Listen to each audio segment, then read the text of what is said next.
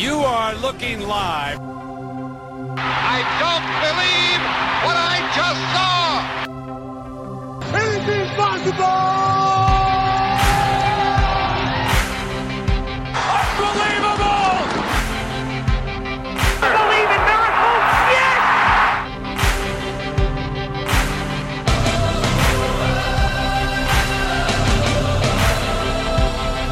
Live from the home of Sarah Shady, public philosopher, it's the 252. Sports Talk Radio is done by academics, including Chris Moore. and Sam Mulberry. and Chris Garrett and Sarah Shady. our special guest. Welcome to the 252. Welcome Thank back you. to the 252. Is this Yeah. your second or third time? I feel like third. I think have it's been third, on yeah. for the end uh, talking college basketball. I've been Yep. on for auto racing. right. Yeah. And now Sarah's here to talk with us about gender, gender identity, gender roles. We've uh, Chris and Sam and I we've talked often on the show like something will come up and we'll say, "Oh, we need to talk about gender. We need to have Sarah on." And we thought, let's let's wait. Now a few things have kind of piled up. So in segment 2, we're going to talk about the many different ways in which sports and gender intersect and overlap. How sports can maybe help us think critically about gender. And we'll hear a little bit about the class that Sarah teaches here at Bethel in J term and the minor that she helps coordinate as well. Uh, but let's start with what's in the news. And if you all will indulge me, because I'm a baseball fan, I've now entered the long dark winter of NFL, Of your discontent. college basketball, NHL, etc. Let's just hold on to baseball for a little bit longer. Talk about the World Series. Uh, and Chris, let's start with the politics of the World Series. Uh, I think this was uh, Game Five, Mm-hmm. Great, Game five, National yes. Stadium in Yep. DC. Uh, by his own invitation, I think the president of the United States came not to throw out the first pitch, but simply to Simply to show up partway through the game. yep. And as I saw it, uh, I mean, I've been to a Nationals game before, and they often do recognize uh, military veterans, Which is what they were doing in this circumstance. and then all of a sudden, the camera shifts to pre- the president, surrounded by a lot of Republican Congresspeople, uh, others. apparatchiks. And how would you describe the crowd's response to? Um, not good, Dan. not good. um, so no, Chris, this is So, uh, what what do we make of the booing of the president at sporting events? And I'll let you take it from here. Sure. So, my, I guess I would say this is not this is unusual, but not unprecedented. Okay. So, uh, the, the the the Nationals are recognizing um, veterans, and then that that's that basically concluded. But directly adjacent to that, they showed video of the president in a box, box seating, with a number of Republican Party officials and people from the White House, and we should note that DC is an overwhelmingly blue city. Um, so the Nationals fans are likely to be uh, left leaning, democratically leaning. Uh, we we talked in the past about uh, the political uh, differences of different sports fandoms, um, but this is probably one of the bluer fandoms in all of baseball. And relatively quickly, there was some polite clapping, which was almost quickly subsumed by booing, and even a few chants, not universal, but chants of "lock him up." Yes. which is a direct mockery of, of Donald Trump's leading mo- lock her up for Hillary Clinton. And a couple of impeach Trump banners, I think, were uh, Right. revealed at that point or earlier. Although, which is weird because it wasn't a highly publicized fact that he was going to be at the game. It was known, but Mm-hmm. it wasn't. Um, I think there are some people it's- just carrying those around I at was- any, I at any walking moment. around with impeached Yeah. Trump banners. That's Yeah. what I was sort of at wondering. Walmart at the Nationals game. Yeah. it is interesting that uh, I mean, for a long time you did have this kind of venue in which the president would occasionally appear uh, at the national pastime. Yep. I understand. I haven't done a lot of research, but I did read somewhere the last time we think this had happened was during the Great Depression that Herbert Hoover was throwing out a first pitch. Yes. Um, but then for a long time, there was no uh, DC baseball teams. There was no place where you could Right. register your disapproval or approval in, in that way. And so instead, like you think of uh, George W. Bush after 9 11 at the World Series game in New York throwing out Right. the first pitch is my last kind of impression of presidential World Series theater. But this heads in a very different direction. And then it it's not apparently just baseball. No, it's Uh, not. The president decided to take a second chance of this and showed up at a UFC event. Was this in New York? I, I forget the details of this. The Ultimate I- Fighting Championship. I actually forget where the UFC was held, and that's relevant. Um, I, I thought it believe- was I- I Madison Square Garden, but I it, might it be may wrong. it may have been. Okay. Um, I thought for some reason I was thinking it was in the South. Our intern didn't do the research on this. No, so I'm clearly just not. I was watching it on pay per view, so I didn't really pay attention to I where it was. I- right. How was the response there? I, I much I more saw- positive, Okay. Um, but not universally positive. Uh, so the the applause basically drowned out the boos, but there were some perceptible boos at the Mm-hmm. UFC tournament too, and that's surprising. Me. Not only because we would expect sort of the the demographics of a UFC fighting tournament to be much more male, much more white, much more pro Trump, Mm-hmm. but it also because Donald Trump himself has business interests with the with the UFC. Like he's been an investor in this sport in the past. Um, this should have been safe ground for him, and that's that makes this a little bit weird. An impeachable ground? Is that okay for the president to show up in an event of his? Anyway. Yeah. Um, and and possibly we're not done with the tour. I've I've heard rumors that the president might make a college football appearance. Is that have we confirmed that? Is that still in the works? That been at least as of the last time I looked, that is confirmed. So he is set to attend the Alabama LSU football game this weekend. Um, See, if they're getting the president, I feel like we really should have got college game day uh, because the Gophers are hosting Penn State, which is actually in the college playoff Right. top four right now. Right. Mm-hmm. Um, it's been forever since college game day has come to Dinkytown. So I, I'm even more aggrieved than I was before. And I don't mean to be rude, but has college game day come to Dinkytown? No, that, forever. It's, Oh, okay. It's literally it's, forever. never Okay. happened. Yeah, right. I, I can't blame them. But this year, if it's going to happen, it's going to happen. It's Gonna happen. Uh, how do you feel about PJ Fleck getting a nice big fat contract extension? Uh, good for him. Okay. You know, I, I was like all right thinking Minnesotans, uh, incredibly annoyed by PJ Fleck when he first came, but we like success in Minnesota. And at least up until the moment Penn State blows us out by four touchdowns, we will appreciate PJ Fleck. Don't be a Minnesotan on this one. Don't I- be a Minnesotan. I can only be what I am. Do you see that cup there, Sam? I do. I can only call it a cup. I'm a Minnesotan sports fan, and that's what I can be. All right. So back back to Trump for just a second. Uh, I know this is not the uh, election shock therapy. This is the two five two. But does It is public confusing, though. I don't blame you. You're does public on a lot of podcasts. That's true. We're busy. Does public display of opprobrium towards a public official like this does this carry real political impact? Are there people who are not deeply politically sophisticated who see Trump getting booted at a major at a World Series game say, "Whoa, I guess people really aren't so hot on this guy." Like, does that have an effect? Well, I, I like how you're asking us this question. So I'll, I'll, I'll act like I'm Andy Bramson or Matt Kukum right now and say yes. Uh, I mean, I think one thing it did to me is remind me just how historically unpopular this president actually is. Because, like, mostly my mind goes to the kind of like battle state polls we saw earlier this week, showing that for everything that's happened, at least according to this one poll, he's still very much in the race in the key purple states. But if you actually stand back and to the extent national polling matters, uh, there have been very few first term presidents this unpopular with this enduring and unpopularity. Uh, and, and maybe even among his base, there seems to be some evidence that he some of that support is eroding. Maybe as we saw last night in Kentucky, Virginia, at least indirectly. So I mean, it, it can sort of be a very visible example of that that feels different than seeing numbers and polls that we parse and dismiss. Now, normally I would say I don't think this matters, but I will throw out just one possible way that it does, which is the baseball television viewership is a skews in a particular kind of way. And it skews towards people who are most likely to both vote for Trump, but mm-hmm. also potentially be demobilized to vote for mm-hmm. Trump. So if mm. we assume people watching baseball on TV are older and whiter than the population in general, then those are the people who probably aren't going to vote for whoever the Democrats nominate, mm-hmm. but they may unenthusiastically go to the polls for Trump, or they may stay home.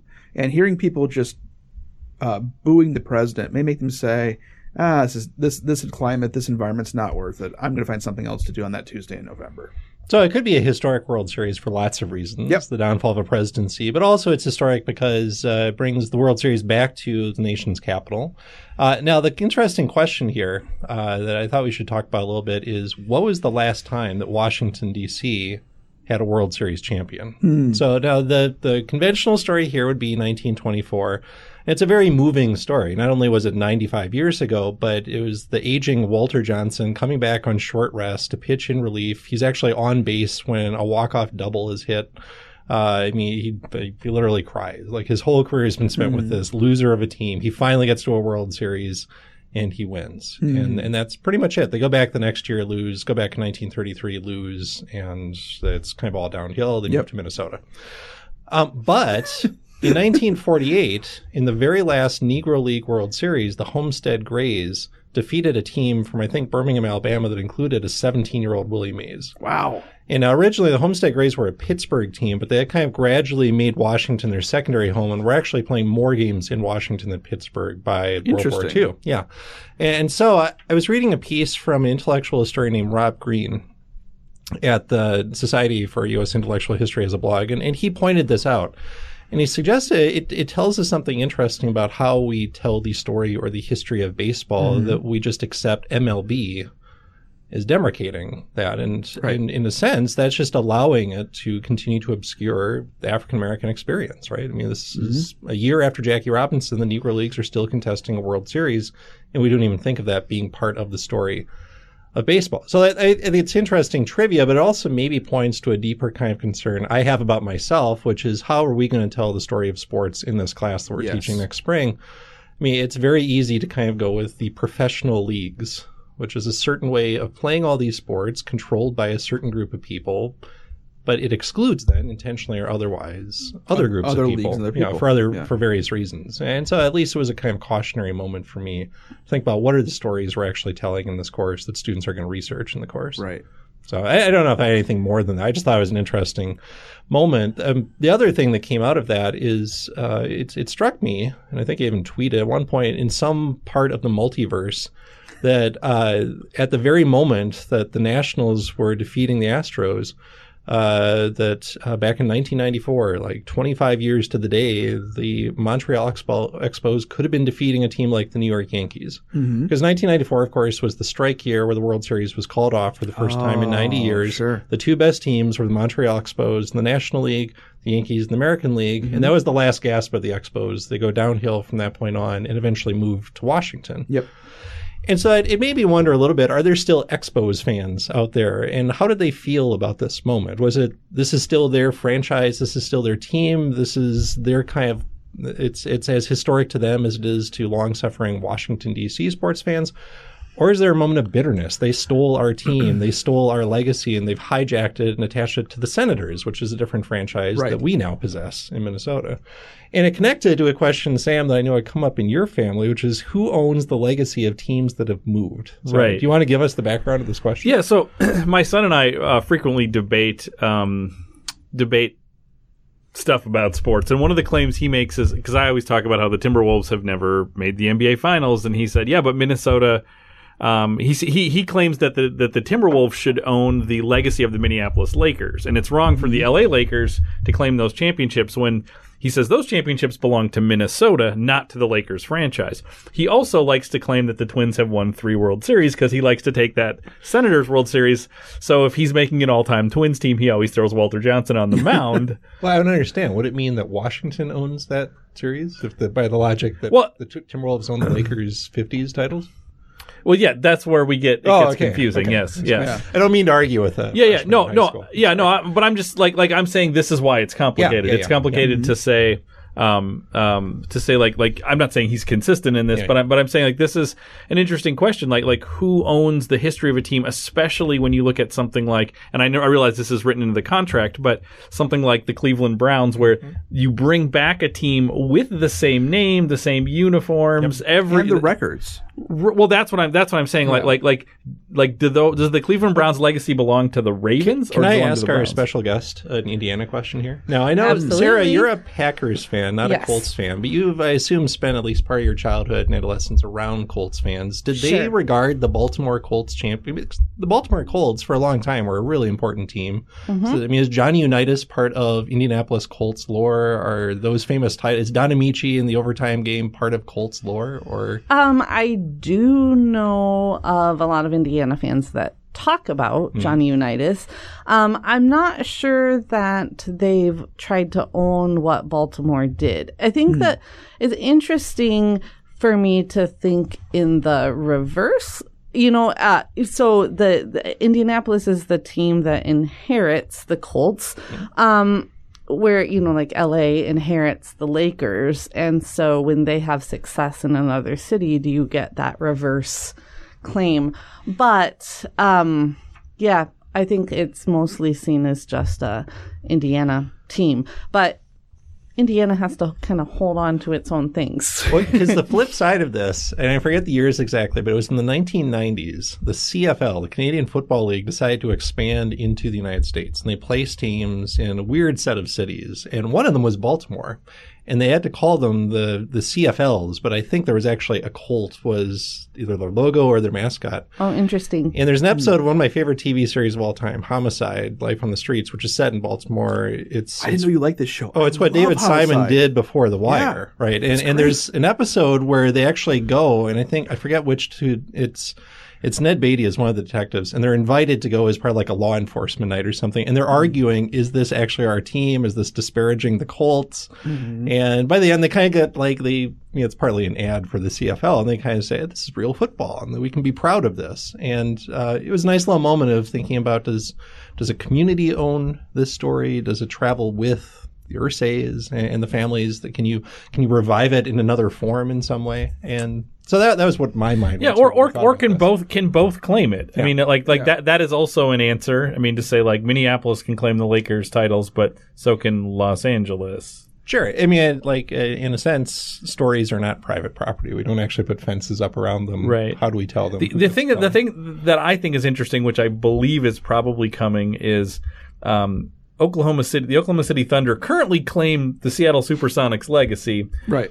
but I wouldn't be surprised if five years from now there was a team called the Seattle Supersonics with the same iconography and like that they're going to want to claim those Mm-hmm. things again and and it'll be interested. I mean, I'm sure I'm sure this will get worked out legally, but but that's different than not fandom. emotionally Yeah, right. yeah. No, just last night my son was looking at the NBA standings because the Timberwolves are actually in first place briefly and he asked Yeah, why are. is Oklahoma City in the Northwest Division and I got to tell him the, the story of the Seattle Supersonics and Lenny Wilkens Why is Memphis in the West? I don't know Yeah. all right Oh, one one piece of Indiana sports news for the week to throw out here as well is that Roger Penske, long-term Hmm. racing team owner, just purchased the Indianapolis 500 Speedway and the Indy Racing League, which is raising a whole host of ethical questions as can he still own teams when he owns the league. So just throw that out since auto racing isn't often our, our on the correspondent radar. is back to check. It's true. It's it's not a sport that's often on our radar, and I should say also the kind of martial arts are not often on our radar. But since we've already talked about UFC, uh, Chris, let's talk about the WWE.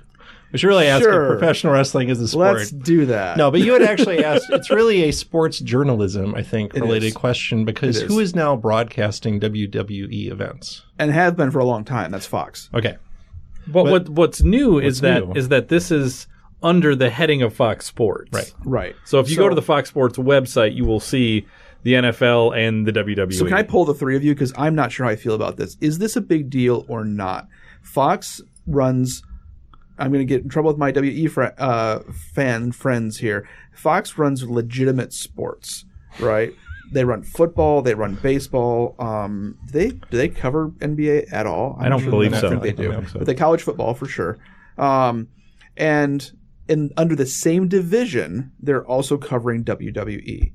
Now, which is scripted programming. which is scripted programming. Now, this now anybody who's sort of a, a mustache twirling villain outside of the sports world would look into this and say, "Well, but aren't isn't football kind of scripted too? Let's be honest."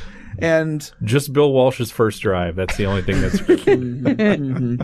but in, in no, there's, there's the high five. you hanging there. Okay, so are you bothered by this? Are you bothered that this clearly demonstrably fictional enterprise is under the same aegis as um, non-scripted sporting events? Yes. As a philosopher speaking here, we're really playing with the definition of the word sports when you make that. catch move. Sarah Shady, Public Flaspro on Channel 3900.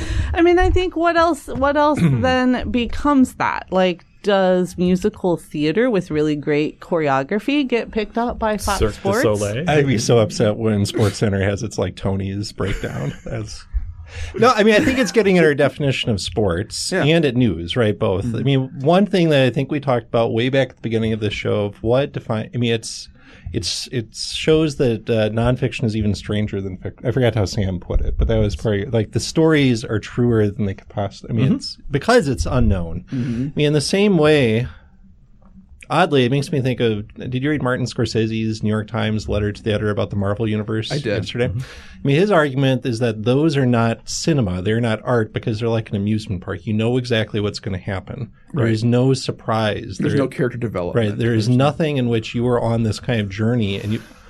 Oh, I beg to differ. Oh, I'm sorry, I'm taking us off track here, but I would say though, I mean, in a sense, aren't WWE fans, even though they know it's scripted, they they Mm-hmm. know the outcome is foreordained. They don't necessarily know what the actual outcome is. I mean, No, they, they are might be surprised experiencing the, the same outcome. emotional arc as I am when I watch Game Seven of the World Series, where the Nationals are down, and then they come back and Mm-hmm. they survive yet another elimination game for the fifth time.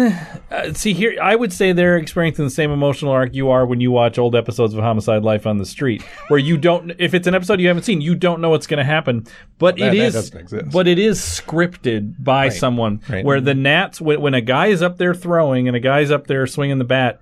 It's not determined. Mm-hmm. Where where in in uh, in WWE it, it is. Mm-hmm. like it, I mean maybe not every mechanic of everything. Although a lot of it is not every mechanic, but the end result everybody is has conspired towards. Yep. So let's imagine a world where the referees decide to script a game to determine the outcome, and the players are in on it too. and the players are in on it too, Mm-hmm. and no money is exchanged. Mm-hmm. If you mm-hmm. watch that game, you would feel like you had been cheated, Right. right? you would feel like that wasn't a real sporting mm-hmm. event. Yeah. I mean, it's it it's the same thing. It's the it's almost like the DVR problem, where once a game's over, even if you don't know mm. what happened, it's not exactly the same No. because No. because it's already been determined. Where it's and, and it doesn't make a lot of sense Yeah. Because we don't watch many things live. But you will hear e- almost every person will tell you it's not the same when I, if I'm watching a DVR game or if I'm watching an ESPN Classic game that I don't know the end result of. It's not the same. So we've we've almost though gone. I mean, I kind of took us off track because now we're back to the question of this is a sport. We could now ask the prior, or I guess the succeeding question, which is: Is it the job of Fox Sports to cover sports? Because I, I want to go back, which seems stupid. Yes. I hope so. no, no, no, no. I uh, what what is the what does the E in ESPN stand for exactly? I don't know. Is it Entertainment, and Entertainment sports, sports. programming. Now, I mean, fr- I mean, because Fox Sports is just another version of ESPN, whatever it calls itself. From the beginning, has this not also been really about? I mean, this is we we think of it as news, and mm-hmm. occasionally they develop a kind of news gathering apparatus, and they do outside the lines. But this has never really been news. Right, in which we're reporting something in which the outcome was up in the air and people want to keep mm-hmm. up with it. This has always, from the beginning, been about entertainment. So I, I'm playing devil's advocate here. I Yeah. hate WWE and can't believe Fox Sports is doing this. Yeah, I expect try- nothing less. I'm, from I'm them at trying to this think of like, um, okay, I don't know who's on Fox, so let's pretend Stephen A. Smith moved to Fox because I can't think of somebody who's on a I Fox uh, talking head Skip show. is on. A, Okay, Skip Bayless. Yeah. So like if the, if I'm if if there's a Skip Bayless show where he's being the character of Skip Bayless, Mm-hmm. then arguing about WWE outcomes and what's going to happen, like I feel like like we have crossed some, and maybe there maybe this is already happening, but like I feel like we actually have crossed some lines at that Well, point. let's put Because to me, that's the entertainment sports part. Although I realize ESPN had wrestling back in a long Yeah, I time did. ago. yeah. Well, let me put it this way. I mean, the other major source for sports still is broadcast networks, Mm-hmm. right? And mingling with those sports are reality TV shows, like Dancing with the Stars is broadcast but, by the but it's not covered by their sports division. Cor- It's not covered by So NBC just, Sports. Is this just an incremental shift that's troubling, or is this a watershed moment?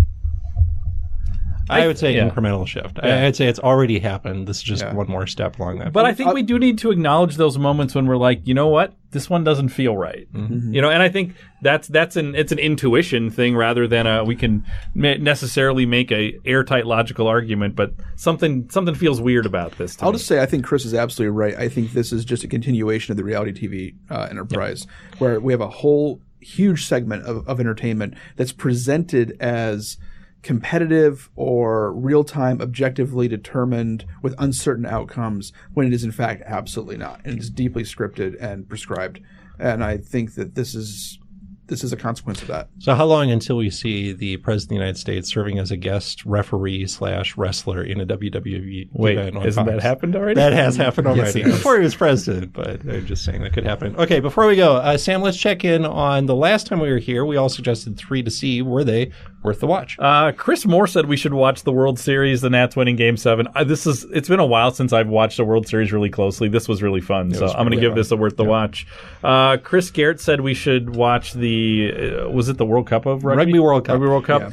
Uh, South Africa beat England 32-12 in the finals. I'm going to give you exactly 20 seconds to explain how that this was worth it. because the Springboks are a team you want to root for. It's becoming increasingly a multi-racial team that reflects South Africa. The players that scored the two tries were both uh, black players. Uh, they're a team I always want to root for, and it's kind of fun to see England lose sports that it invented. All right. um, and I said that you should watch number one Mater Dei uh, play against number two St. John Bosco in high school football. Uh, Mater Dei won 38 24. Um, both quarterbacks who are going to Alabama and um, Clemson played well. Kody Epps had 11 receptions, 175 yards, and three touchdowns for Mater Dei in the win. Worth the watch. Okay, we'll be right back with Sarah Shady, public philosopher, to talk about gender in sports.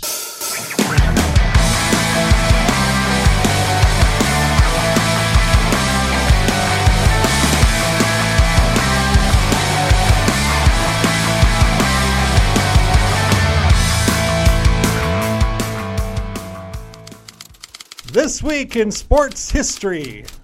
Baltimore, Maryland, November 6th, 1995. At a press conference in front of Camden Yards, Cleveland Browns owner Art Modell announces his team will be moving to Baltimore, which agreed to build a new stadium a decade after losing the Colts to Indianapolis. Moscow, USSR, November 9, 1985. In a rematch of the 1984 World Chess Championship, Garry Kasparov defeats fellow Russian Anatoly Karpov 13 to 11. Just 22 years old, Kasparov becomes the youngest world champion in chess history. Los Angeles, California, November 10th, 2003. In winning her 90th match and 9th title of the year, Belgian Kim Clijsters becomes the first woman in tennis history to earn over 4 million in a single season. And we'll stay in Los Angeles, November 7, 1991. Just a few months after losing that summer's NBA Finals to Michael Jordan and the Chicago Bulls, Magic Johnson shocked the basketball world by announcing his sudden retirement. because of the, the HIV virus that I have attained, uh, I will have to retire from the Lakers uh, today. You've been listening to This Week in Sports History.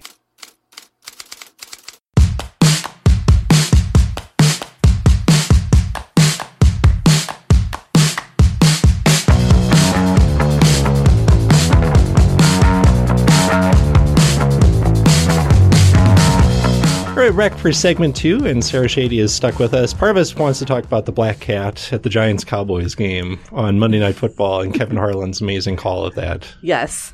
Yeah. Where did the cat line up in terms of rushing yards? it's kind of a short yardage back who like gets the fantasy points by plugging it in from, from There we go. out. That would be an end zone vulture, is the term you're looking for. Thank you, Sam.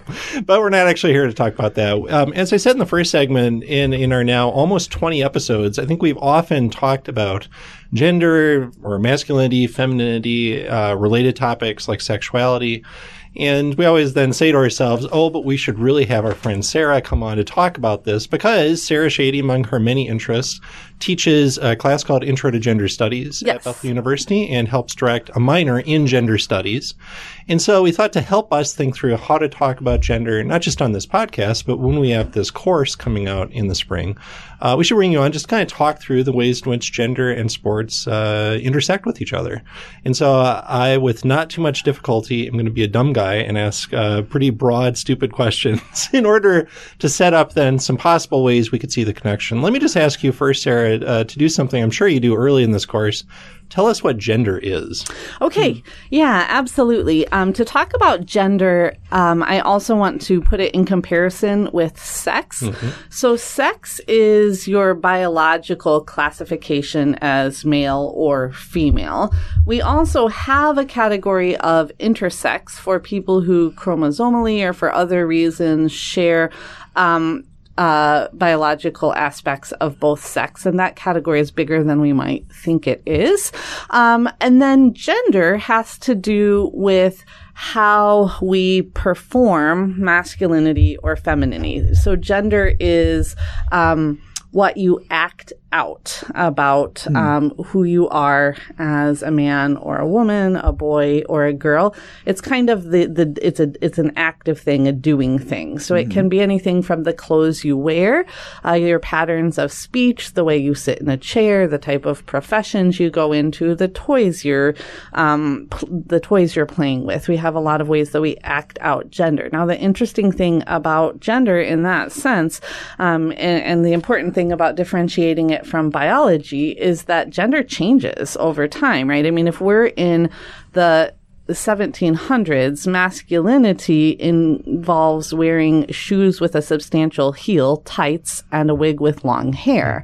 Um, you wear that today, you're performing femininity. So gender changes over time and by culture, um, whereas um, biological sex is thought to be more um, rigid. So I assume because of the location where we're teaching, you've got a fair number of students who come into your class thinking these there, there's no difference or they're inextricably linked. That your sex determines an, a fixed gender, and they wouldn't think of this as performance. They would think of it as determined by sex, right? That that those who are uh, male by sex act in masculine ways and vice versa. Um, so, I mean, I think the, the example of so fashion is a good way of. I mean, what's another way in which you try to complicate this notion for students? Right. There are lots of places in the world where male friends would be seen walking around holding hands together or giving each other kisses on the cheek. That would contradict our definition of masculinity here. Um, there are places in the world where um, femininity actually involves being incredibly strong because of the amount of physical labor you're doing to carry water for your family, to uh, be part of the um, construction and movement of your house from place to place. Um, so there's myriad cultural and historical examples that we can use to see how those terms are separable. So, uh, since sports is a part of culture that we want to talk about, are, I don't know if you talk about this in your class or if it comes up in the discipline of gender studies, but can you think of ways in which sports help um, kind of create notions of femininity, masculinity, of this performance of gender? Right, absolutely. So, on the very first day of Intro to Gender Studies, I have students make a big list that we put on the board of just our default positions. What does it mean to be masculine? What does it mean to be feminine? Um, strong and athletic is always at the top of the most common answers for what it means to be a man in America. Mm-hmm. And things like being, um, a nurturer and being kind of dainty or more passive are always at the top of what it means to be a woman mm-hmm. in America when the students make their mm-hmm. list. And so when we think about how that translates then into athletics, women culturally are not necessarily supposed to fit the model of a strong muscular athlete and men are not necessarily supposed to fit the model of someone who might be more artistic or more at home um, in academic life or nurturing children or those kinds of things. And so i think sports in a lot of ways perpetuates um, these gender stereotypes that have developed in in the west uh, and i think sports actually is a complicated one because students can start to think about oh these are things that we've made up but if we want to try to change it how do we do that? Because sports is uh, you know we hang on to that so tightly of we don't want mixed gender sports teams or we're worried about you know competition and equality if we if we would change that. Um, one other dimension then too that figures in here that complicates things a bit is um, that increase uh, awareness in our society of transgender persons. And so to understand uh, what it means to be transgender um, if your biological sex matches the gender traits that you perform, you're considered cisgender, CIS gender. Mm-hmm. So I am biologically female. I dress, act, perform mostly feminine things. I'm a cisgender person. A transgender person is a person for whom the biological sex does not match the way they perform gender. So they might be biologically mm-hmm. male, but act, dress, carry themselves as a female or biologically female and act and carry themselves as a male. And then that's raised a lot of interesting questions for schools, for state athletic leagues, all the way up to the national level of where do transgender athletes fit in?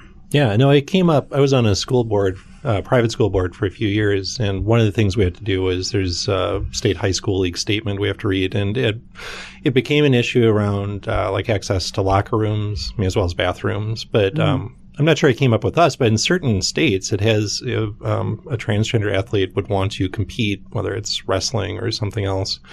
Um, I'll get my language wrong here. So, I mean, okay. someone who identifies as female would want to compete with women because we do, for the most part, in most sports, differentiate between the 2 i I'm trying to get like I wish I had again done more research before. I mean, is that a, is there a case you use for this, or the other one that comes to mind when you mentioned intersex before is the case of the South African runner um, Caster Semenya?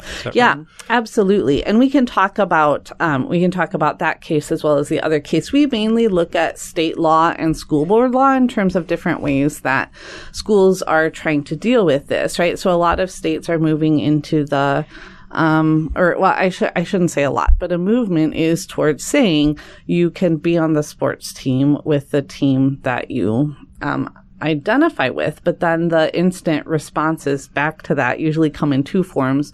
One, that wouldn't be fair. So if you have a person who's biologically male competing with women, maybe that might not be fair competition. And hmm. then the other question is often a perceived harm of I don't want someone who's biologically a different sex in the same locker room. And that's usually an assumption of a male being in a female locker room. Right. So we unpack both of those issues uh, in class in terms of, well, what's really fair and what's really harmful and how much of this is rooted in stereotypes and assumption. It's really interesting because when we look at the science of sex and gender, there is overwhelmingly more similarities between men and women. But our entire lives, we've been trained to focus on what's different about us. So we actually perceive ourselves as being much more different than we are. But if you look at bell curves of traits, including athleticism, there's so much overlap between the abilities of men and women. There's so much overlap in height, in muscular structure. So we're actually trained to think we're much more different than we actually are. So I've been wrestling with this as a parent. Um, I, so my we have twins, boy and a girl, uh, and they have played on the same baseball team since they were kindergartners, and did it all the way up through this fall. They were on kind of a third, fourth grade team. They're both pitching.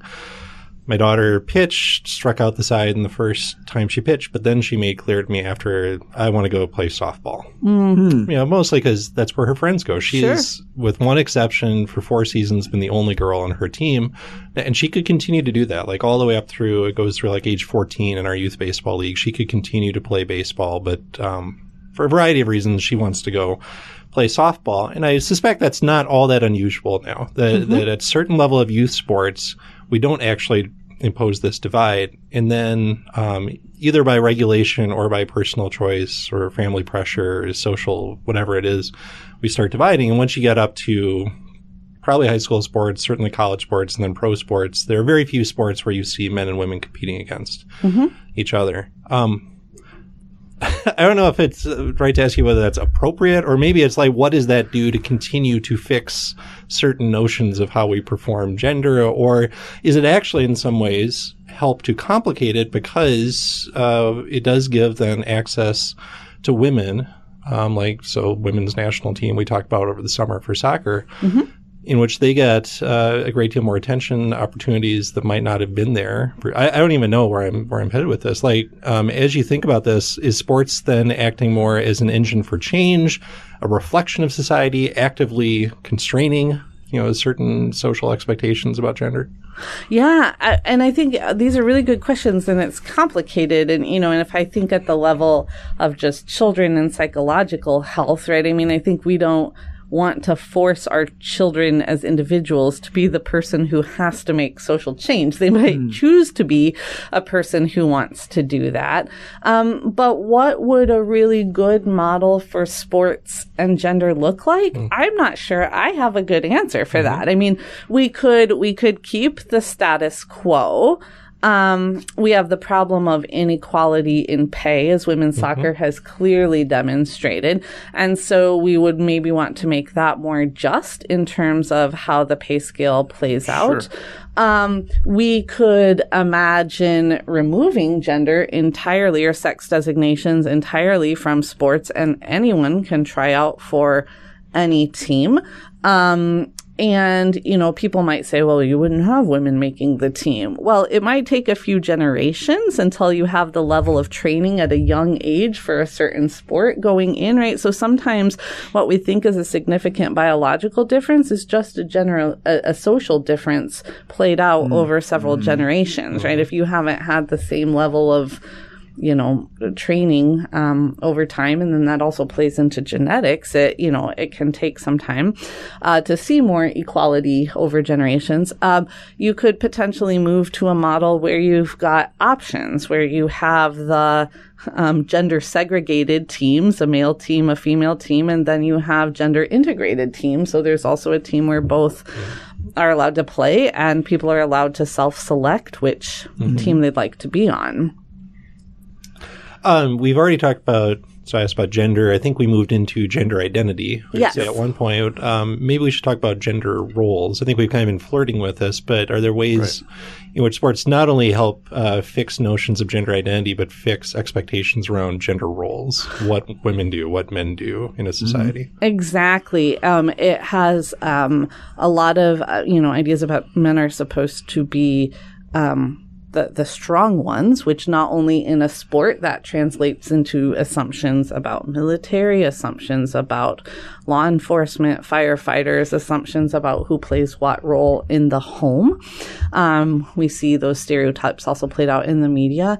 Um, it has assumptions even in terms of like who likes to watch sports. So, um, you all know I'm an avid watcher of auto racing college basketball and the NFL. Um, you know, and, and that is sometimes rare for a woman. Often if we're getting together with couples to watch a sporting event, I would rather be in the room where the TV is actually watching the event. But the problem is most of the women are hanging out in the kitchen where the snacks are, you know, or that kind of thing. And so even how this plays out in the average American home on a Sunday afternoon hmm. reinforces certain gender roles. Right. Well, it- we're running out of time and, and we need to let Sarah get going here. But I do want to encourage students. Uh, our course is an L course. And so for Gen Ed, either of these would be good options. But uh, if you're interested in this, I actually think taking Sarah's course, Intro to Gender Studies in J term, right? This year it's taught in J term. It's usually a spring course. I mean, This its way, it would actually be a good springboard into some of what we'll be talking about then in the spring. Mm-hmm. And so I think, I mean, I should clearly be auditing this course. I would, I would Mm-hmm. ask questions more knowledgeably, but I, I think it would actually be a really interesting pair of courses to take in sequence. Absolutely. And Intro to Gender Studies also meets an L tag, so it's your follow up to CWC. So uh, feel free to shoot me an email if you're interested in knowing more. I think we definitely need to revisit both how gender reinforces traditional uh, roles of masculinity and femininity, or excuse me, how sports reinforces traditional roles of masculinity and femininity, but also how it complicates them in certain ways, especially Yes. as it develops. And there's a huge economic impact to all of that that we haven't talked about yet. Absolutely. So this is a good introduction. I think one thing we'll have to talk about soon is how we're going to do this podcast once we're into the class. But one thing we've talked about is using maybe as a preview or a review of what we've talked about in class. So I'd imagine, Sarah, we might have you back.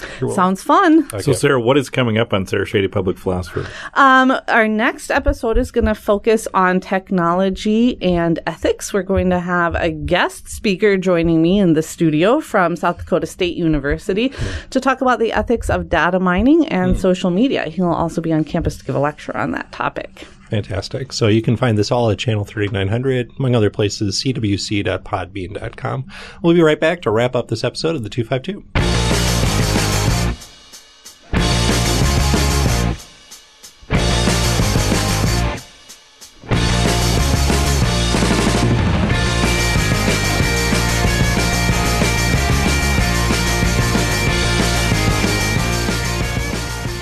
Get in touch with the show by emailing us at channel3900 at gmail.com.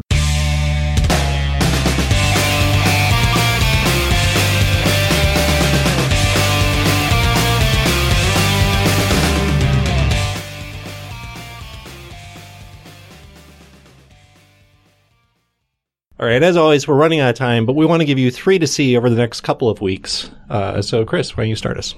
I'll admit I'm struggling this week. Oh wait, I'm not.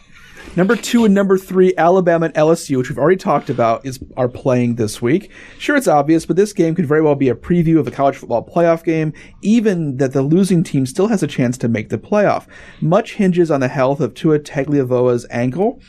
Uh, President Trump, as we've already discussed, plans to attend. Uh, given the location, I expect in this case the cheers will drown out the boos. If they don't, I think he's done. Yeah. Is that fair? Okay, Sam. Uh, November 7th through the 15th, Dubai hosts the 2019 World Para Athletics Championships, a biennial Paralympic event featuring athletics uh, events contested by athletes with physical and intellectual disabilities. Athletes from 114 countries will compete in this event, which serves as a qualifier for all track and field events in the 2020 Summer Paralympics in Tokyo. All right, and the 108th Davis Cup will conclude November 18 through 24 in Madrid, Spain. Essentially, the World Cup of men's tennis. The last round of the Davis Cup features 18 national teams. If the six-seeded U.S. squad is to win for the first time since 2007, when James Blake and Andy Roddick, remember them, mm-hmm. led them to victory over Russia, the Americans will likely need to get past the top two seeds: France, the 2017 titleists, and Croatia, the reigning Davis Cup champs. All right. Well, thanks again, Sarah, for being with us. Not only to talk about gender, gender identity, gender roles, but to talk in the first segment about Indiana sports and give us a, a Roger Penske update. It's my favorite topic, Indiana sports. All right. Chris, take us away. On behalf of my colleagues here at Bethel University, thanks for listening to the 252. You can always get a hold of us at channel3900 gmail.com. And until we talk to you next time, go Royals.